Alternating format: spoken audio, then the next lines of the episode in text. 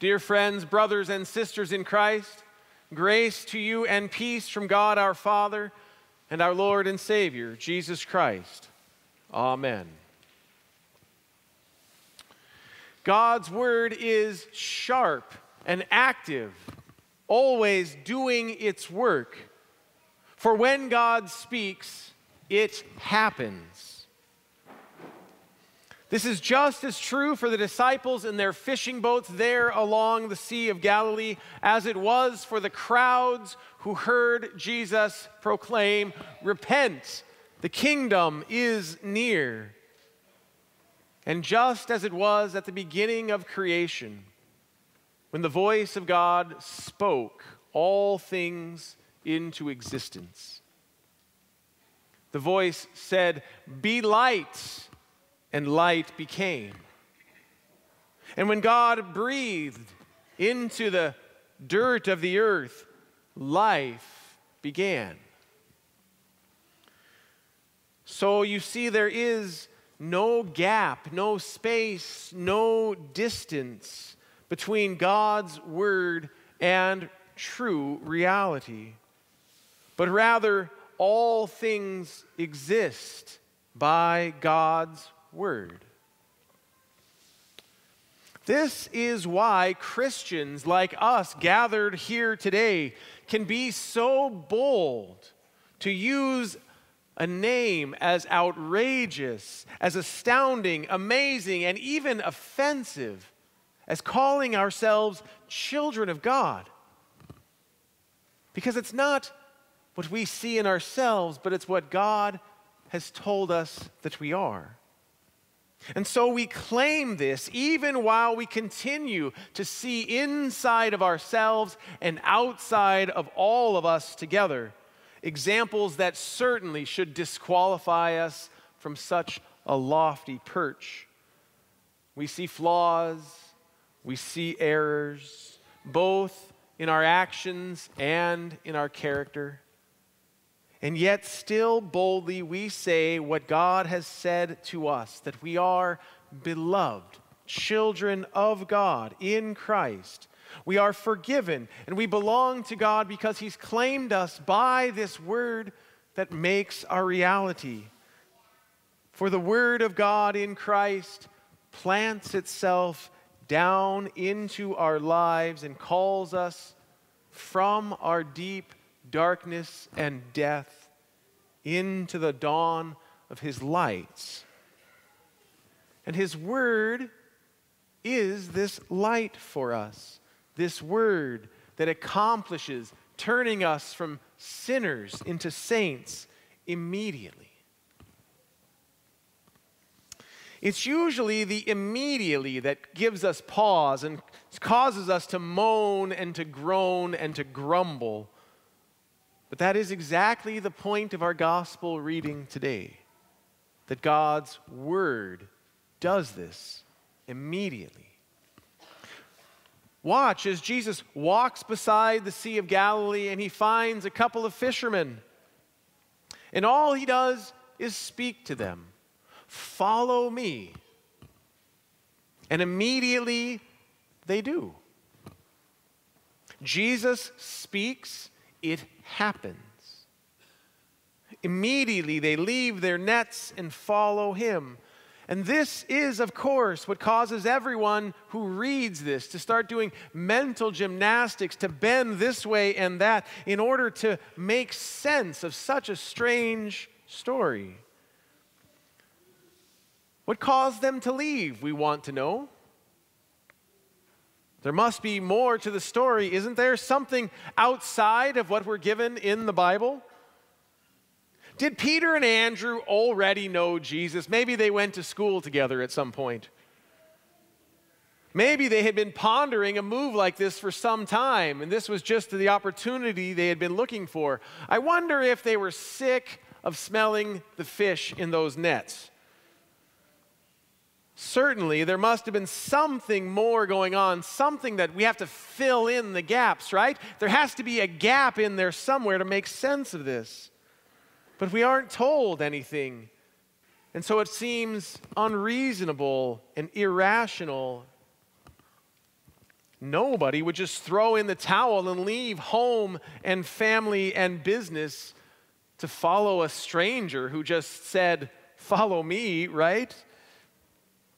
And so I've heard many people, and I've tried myself to rationalize this story, to make it make sense in my experience, as we do with every call story, including yours, trying to say, Why me?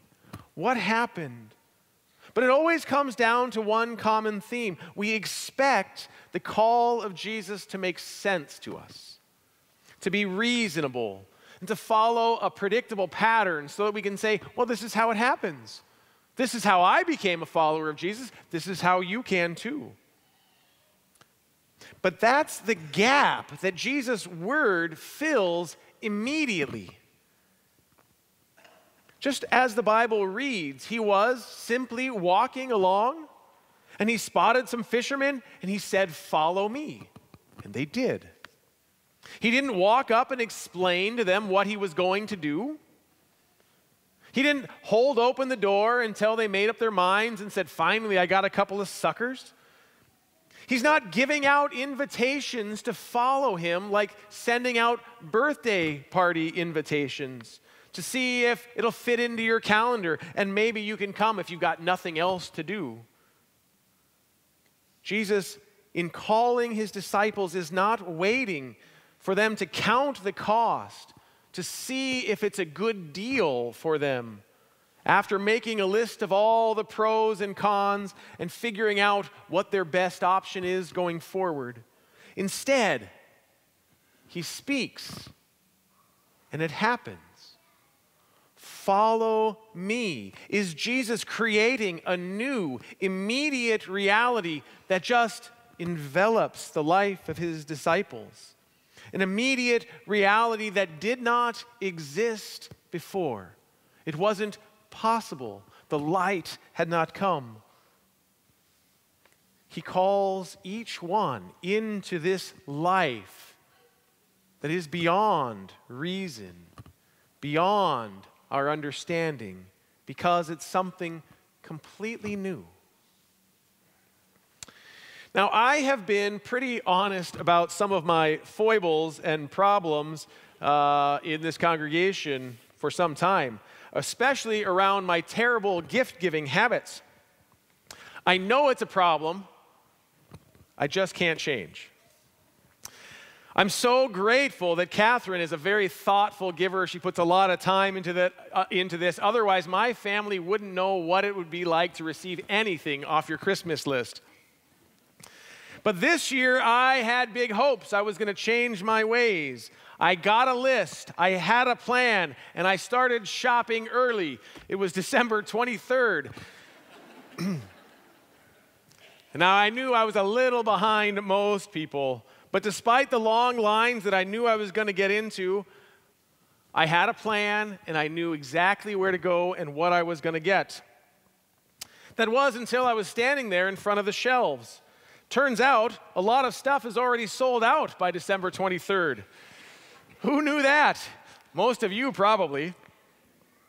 But standing there in front of the mostly empty shelves on Christmas Eve Eve, I experienced a bit of the immediateness that I'm talking about here today. It's this kind of new reality that appears right in front of you that you couldn't have even imagined beforehand. There I was, with my hopes and plans coming to a crashing end right before me. I was out of options. All I could do was take what was there. A, fe- a, mixture of fear and urgency and powerlessness came upon me, and it was clear that the only thing that I could possibly do was make the best of what was there. This is, I think, the kind of moment that Peter and Andrew receive when Jesus appears to them on the Sea of Galilee. As they receive this light shining into their lives, and there is nothing left for them except to follow Jesus. And then, as if to make the point, the very next story, it happens again for James and John and it'll happen again to the disciple Matthew a few chapters later. It happens for all the disciples and everyone who Jesus encounters. He opens up for them a whole new way of living, a new kingdom, not of this earth, that calls us out of ourselves and into the life of Christ. It doesn't make sense. It's not rational and reasonable and, pre- and predictable, and it won't be. That's the new reality that Jesus brings.